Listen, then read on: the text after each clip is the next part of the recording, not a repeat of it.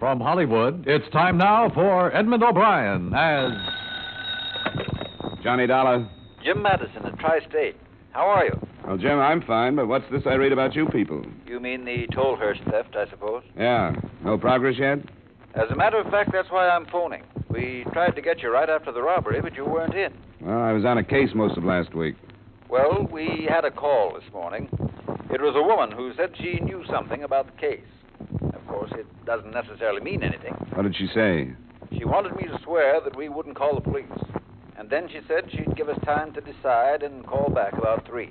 You want me to talk to her if she calls back? Yes, I don't know anything about these things. Are you willing to work without the police? We stand to lose almost $50,000. We'll cut some corners if you will.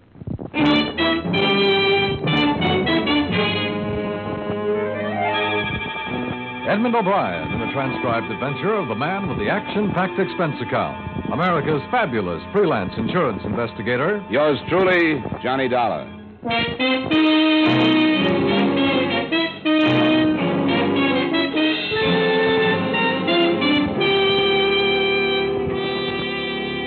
Expense account submitted by Special Investigator Johnny Dollar to Home Office Tri State Insurance Group, Hartford, Connecticut. The following is an accounting of expenditures during my investigation of the Tolhurst theft matter.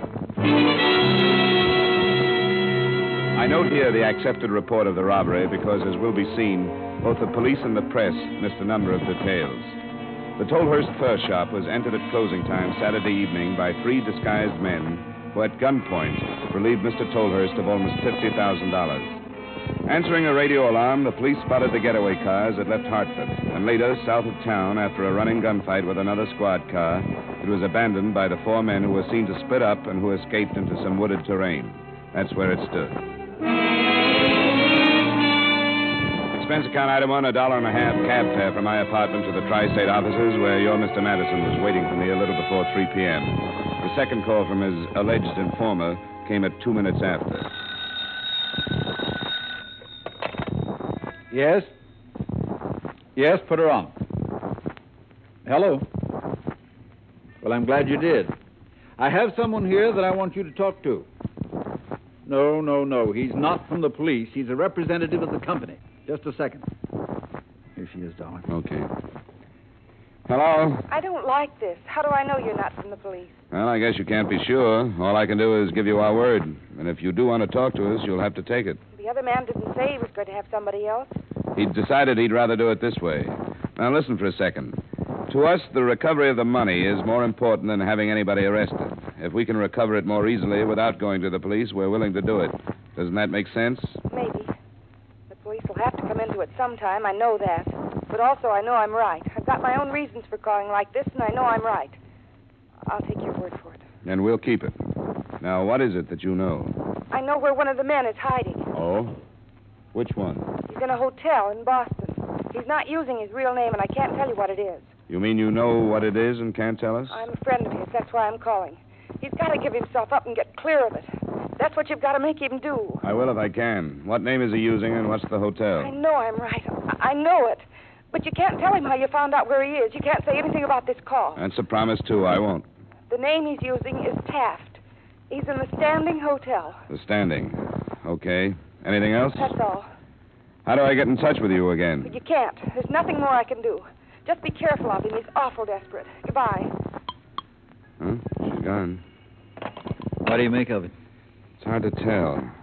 She says one of them is in a hotel in Boston and that I have to make him give himself up and be careful because he's desperate. She could be sincere. If she were just fingering this guy, it seems to me she would have called the police. Then you think it's worth looking into? Well, there's only one way to find out. Follow it up, see what's there.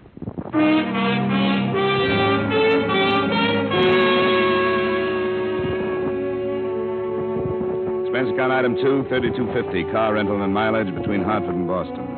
On the way, I try to figure ways and means of making an appointment with a hunted armed thug, if that's what he was going to turn out to be.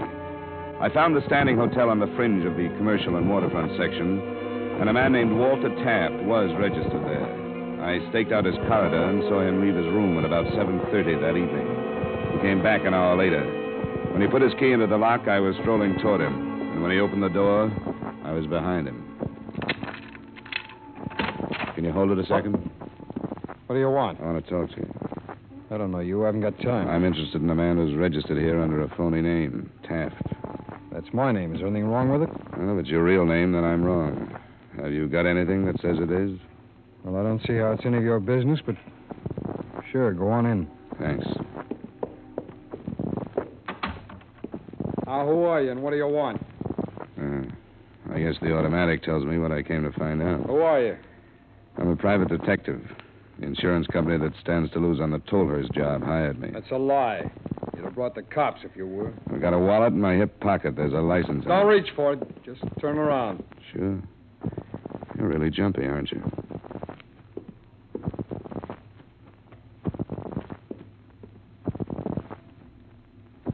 Here, catch. You don't expect me to swallow this, do you? You were hired by Al and Les. All right, so you found me. Now, what do you think you're going to do with me? You having trouble with your friend? I said, what do you think you're going to do with me? It's going to help if you can convince yourself I'm telling the truth. We want to recover the money, and if you'll help us to do it, we'll try to see that you get a break. That's a laugh. How would an insurance company find out where I was? Sometimes they get a tip when the police don't. They can pay for information, the police can't. Now, where would they get a tip from? Somebody here in the hotel that figured something was wrong with you. There are fair descriptions out on you and your buddies for size and color and clothes. Somebody could have spotted you. Can't buy it. It happened, and the tip was right. You might do yourself a lot of good going to the police by yourself. Either you're off your nut or you think I am. Come on, start backing up. What for? Because I'm leaving. Go on, get started. If you were thinking straight, you'd talk it over. You're mixed up in a double cross, so you can't believe anything. That's far enough. Who told you about a double cross? You did. You said you thought I was hired by Al and Les. They were in the job with you, weren't they? All right, turn around. Open the closet door. Turn around.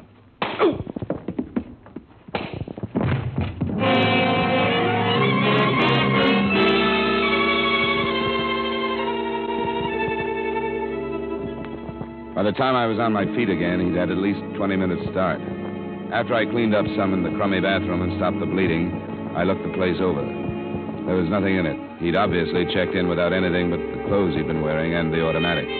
That was all at the Standing Hotel. I drove back to Hartford and phoned Mr. Madison at home. I'm sorry, Johnny. Are you all right? Yeah, I'm not complaining, just telling you what happened. I guess I asked for it, bulling in like that, but I couldn't think of another way to get to him alone and get to the point in a hurry. Well, do you think you should have called the police? I didn't for two reasons. They'd just be sore at us for not reporting the girl's call to them, and I hated to cross her at this point, in case she might come back to us with some more information. I guess we aren't any worse off than we were before she called, are we? No, we made a little progress. We know there's trouble between the men. We're fairly sure they're all still in this part of the country, and we have a couple of first names. And if you want me to stay on the case, there's another angle I'd like to look into. What's that, Johnny? Well, From the beginning, it's bothered me that a furrier would have that much money in his store, no matter how fancy. Well, he said he hadn't banked for four days. It's still too much money. I suppose the police have covered it, but a thing like that could develop into a lead. All right, let's try it. Good. I'll go see Tolhurst in the morning. Maybe I can handle him without getting myself slugged. Of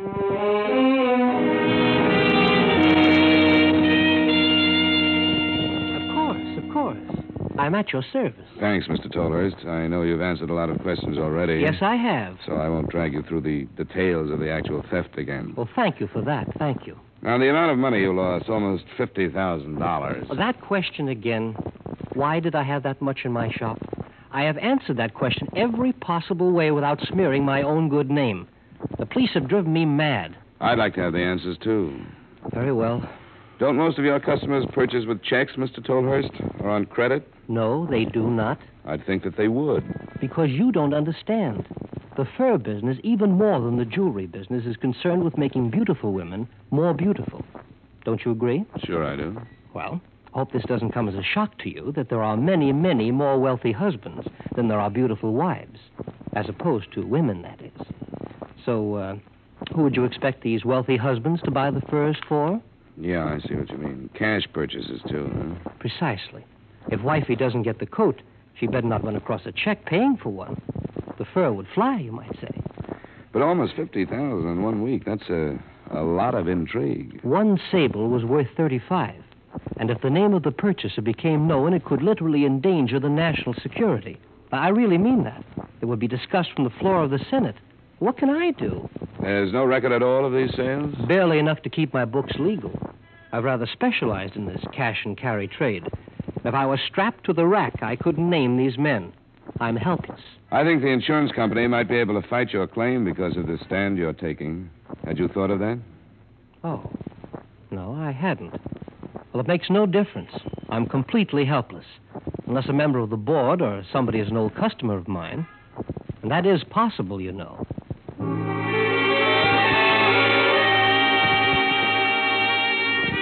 I tried a few more approaches on Tolhurst without getting any place. I didn't fully believe him, but I did have to admit that business dealings like that were possible. I left the shop a little after 11 and went to my apartment to call in a report on this phase of the deadlock. My phone was ringing when I got there.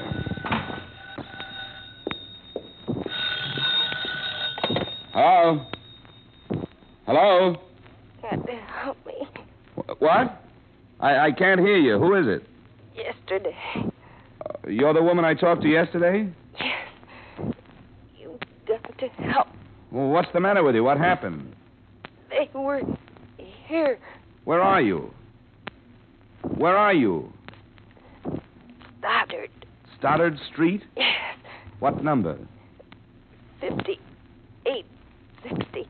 5860. An apartment number? Number 12. All right, I'll be there in ten minutes.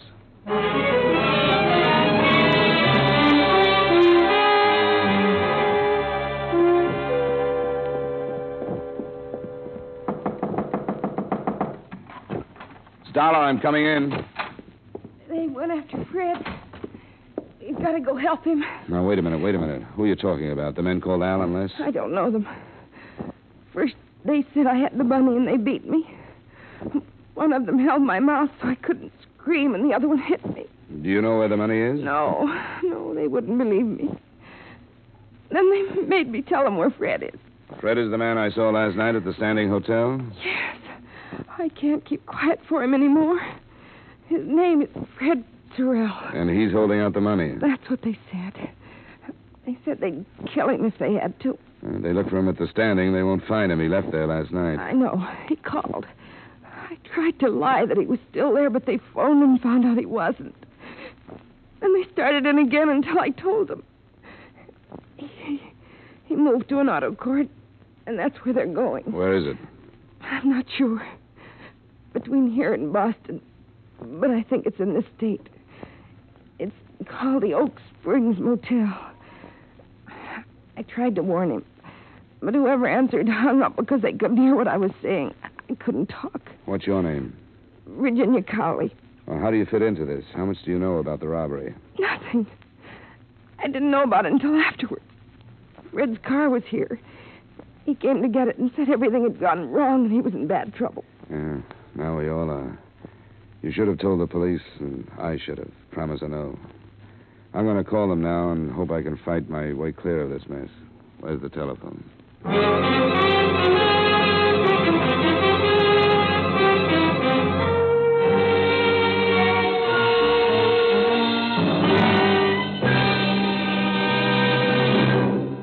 We will return you to yours truly, Johnny Dollar, in just a moment. Americans now have a double job to do. We must produce enough goods to supply our armed forces, and we must also see that civilian needs are met so that we can prevent further inflation. Better production means greater strength and greater insurance that our free American way will continue. Do your part. Now, with our star Edmond O'Brien, we bring you the second act of Yours Truly, Johnny Dollar.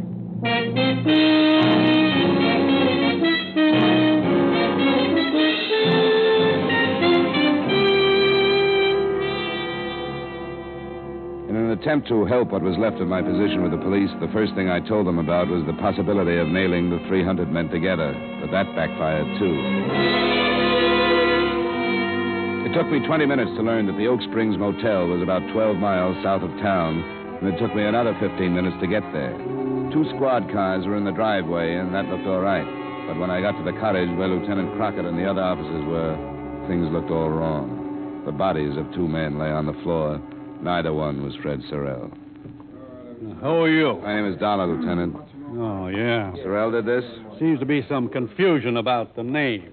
The cottage was rented by an A.J. White. Sorrell was hiding out under a couple of aliases. Too bad we didn't have that information. I didn't know who he was until a half hour ago when I called you. They were already dead a half hour ago. Is there some reason you couldn't have found out 20 minutes before that? Yeah, I didn't happen to be any place this Cowley woman could get a hold of me. She's the one you just got around to turning in? That's right. It's the first time I'd even seen her. First time I knew where she lived. First time I knew anything about her. I've done the same thing before, and it's worked out. This time it didn't. What do you mean? An anonymous call. She said she had information about the Tolhurst robbery that she couldn't give to you. She gave it to me in confidence, and I played it that way. You're still playing it that way? No, no, I'll give you everything I've got, which which still isn't much. Let's go back to town then, where we can get a real statement. Um, Henderson, take over here, will you? I'm going back to the office. Uh oh, okay.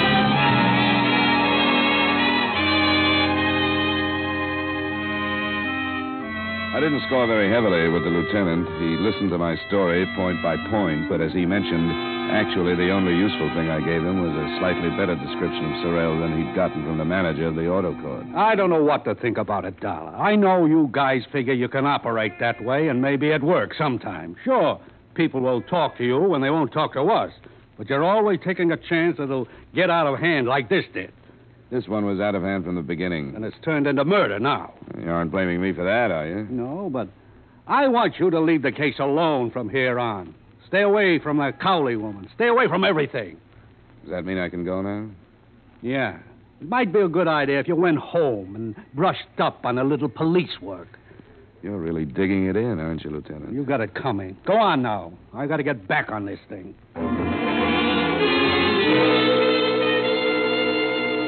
I knew my license was probably at stake, but Crockett's attitude, right or wrong, was more than I could take. Virginia Cowley had been put in the police hospital, suffering from internal injuries caused by the beating. I went back to her address, lied my way past the landlady, and into the apartment. From a notebook on the telephone stand, I learned that Sorrell lived in Princeton. That was my next stop. Fred Sorrell?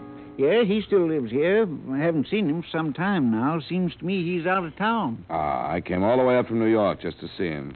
You suppose I could get into his place, leave a note or something? Well, why don't you just go up and see if the other fellow's there? Name a Hacker. Oh, a roommate? Yeah, you could leave a note with him. Oh, good. How do I get there? Second floor rear, number's 210.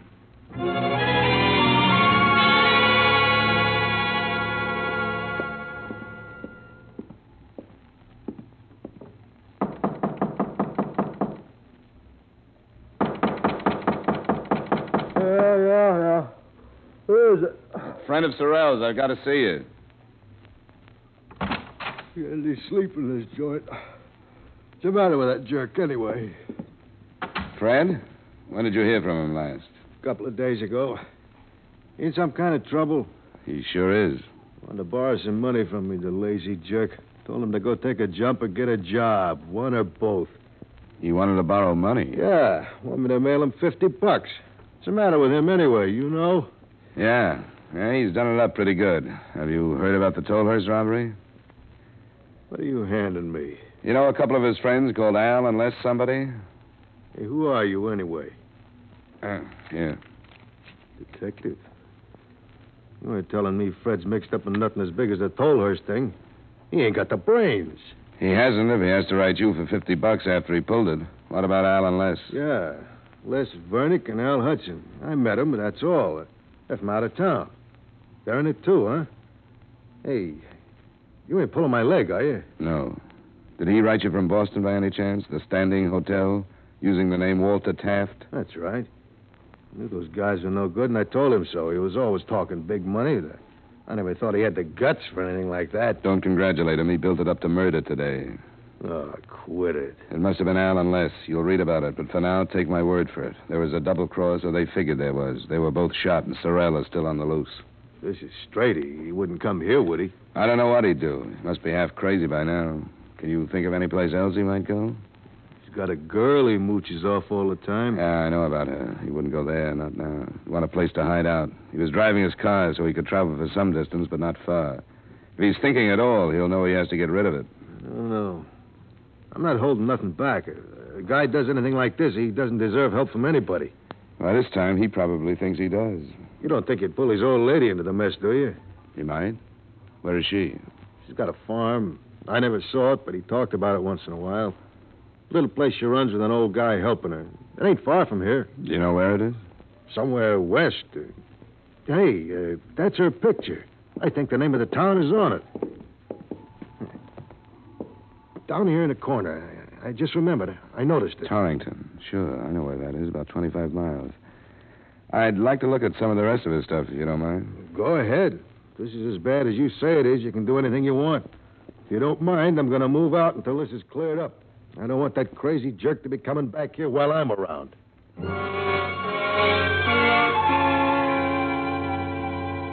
Nothing in Sorrell's things gave a hint as to where he'd be likely to go, but to stay on the move more than for any other reason, I decided to cover the farm.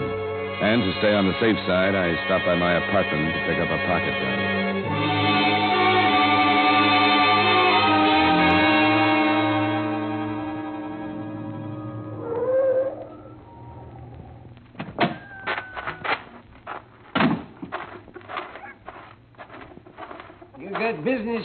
Well, it's a sort of a social call. Mrs. Sorrell here? Nope. She she went to town. Or she went with her. I was passing through. I know her son. I thought I'd stop by. Oh, you're a policeman then. What makes you say that? We heard about Frederick. At least some of us did. We kept it from Mrs. Sorrell. That's why we sent him to town. We don't want that poor soul to learn about him until it's all finished. Did you think he'd come here? How much do you know about it? Uh, somebody heard on the radio about the murders. You think he'd be hidden here? Not exactly, but every possibility has to be covered. Uh, he'd never come here.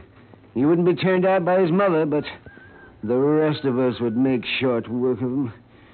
Uh, You're welcome to search the place if you choose to. Has he been in touch with Mrs. Sorrell through this thing? Nobody's been in touch with Mrs. Sorrell. She don't read her own mail or the papers either, because she's blind. She don't listen to the radio or talk on the telephone because she's she's nearly deaf. Frederick is a rotten apple that hasn't been allowed back here for three years. And she doesn't know about him? Not for almost that whole time. Oh, yeah. She thinks he's a big success in the hardware business. And we've talked about it already. We, we think he's going to start a business in Australia. And his mother will think he's there until she dies. And you ain't going to tell her any different. I don't see why I should. Yeah. You want to search the place? No, I don't want to, but as long as I'm here.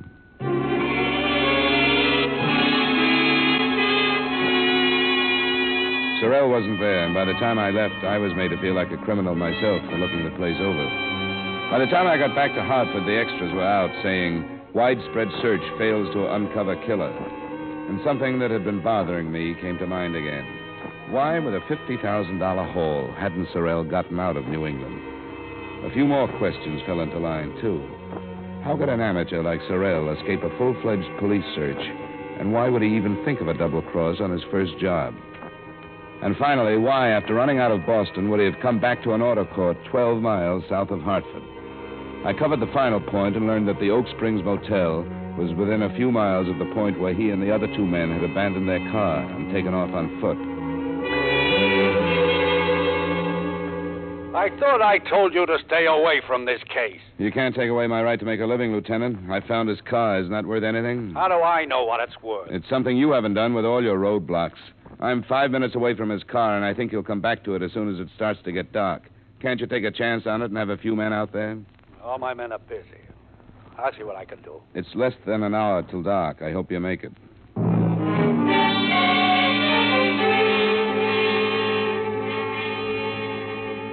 I'd come back to the auto court and then found the approximate spot where Sorrell and his friends had left their car. I'd found a pair of ruts winding through the trees, and where they'd stopped, I'd found his car. When I got back to it after talking with Lieutenant Crockett, I put my car under as much cover as I could find and waited. I was still there alone when the sun started to set. And then I heard him before I saw him. You. What are you doing here? Don't try with a gun, Sorrell. I've got one too this time. What are you doing here? I've been almost every place else. Doesn't make any difference to you that I'm here. There's no place for you to go anyway. You've been safe here in the trees. But you couldn't get any place else. I could make it if I wanted to. No, you couldn't. You missed when you didn't make it before everybody knew who you were. Right after you pulled the job, yes, but not now. You must have realized that. I can make it. Not now. Why didn't you go any farther than Boston? Why did you come back to Hartford? I had my reasons. You still got them? What do you mean? You killed Les Vernick and Al Hudson and then came right back here to the trees. I don't think you double crossed them. I don't think you even got the money beyond this grove. You know where it is? No, I don't, Sorrell. That's only what I think. And you had to kill them because all they could figure was that you double crossed them. You want to help me? You want to? It's here, all of it. It's too late to help. You killed them. But it's all here. Fifty thousand dollars. I, I came down the road and then, then I turned that way. That's when they were shooting at us. I was carrying the money, but I, I was excited. Alan, Alan Les went that way, and I came this way. I, am sure it was here. But, yeah, I remember that big tree. I went past it. I, I'm sure. You could find two hundred thousand dollars, and it wouldn't do you any yes, good. Yes, it would. You can buy anything with money, and it's, it's all here. I, I know it was here because I ran on this road, and then this is where this is where the road ends. Then I, I went past that tree. If I, if I could just remember how far I went, because I, I put it down and I, I covered it over with some leaves. If I just saw them, I'm sure I'd remember. Sorrell. I know where it is. If I, but, hey, what are you? I want your gun, Oh, get away from me! Get away! Quit it! No! It's all here. It's all here, and I'm going to get it. Now get away from me! Get away, you! All right, Get away! All right.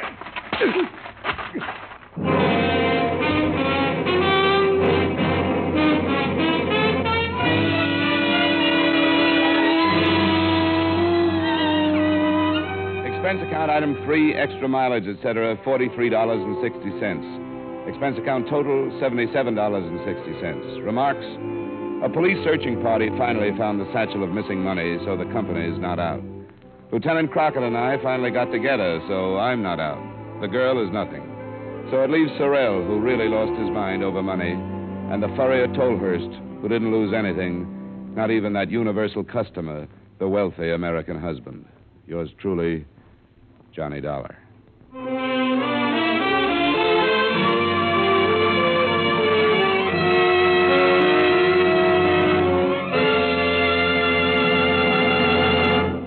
Yours truly, Johnny Dollar, stars Edmond O'Brien in the title role and is written by Gil Doud with music by Wilbur Hatch. Edmond O'Brien can soon be seen starring in the Paramount Pictures Technicolor production Silver City. Featured in tonight's cast were Parley Baer, Virginia Gregg, Stacy Harris, Bob Sweeney, Herb Butterfield, Clayton Post, and Howard McNear. Yours truly, Johnny Dollar, is transcribed in Hollywood by Jaime Del Valle.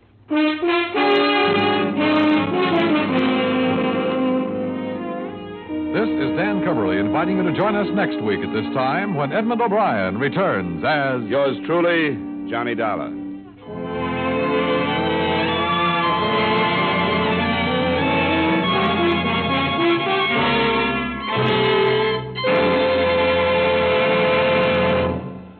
The faith of its people is a nation's greatest strength. You can show your faith in freedom, and you can help keep America free by investing regularly in United States defense bonds. Remember, peace is for the strong, security for those who earn it. Start now investing in peace and security by investing in defense bonds. Buy an extra bond now.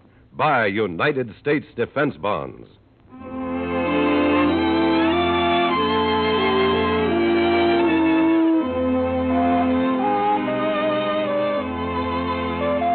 The direction is straight ahead, no turns on your dial for the wonderful comedy of CBS Radio's two and only Amos and Andy. Enjoy Amos and Andy, the Kingfish, and the rest of those fabulous characters tomorrow night on most of these same CBS radio stations. Stay tuned now for the Vaughn Monroe Show, which follows immediately on most of these same stations. And remember, King Arthur Godfrey's Round Table holds court Sunday afternoon on the CBS Radio Network.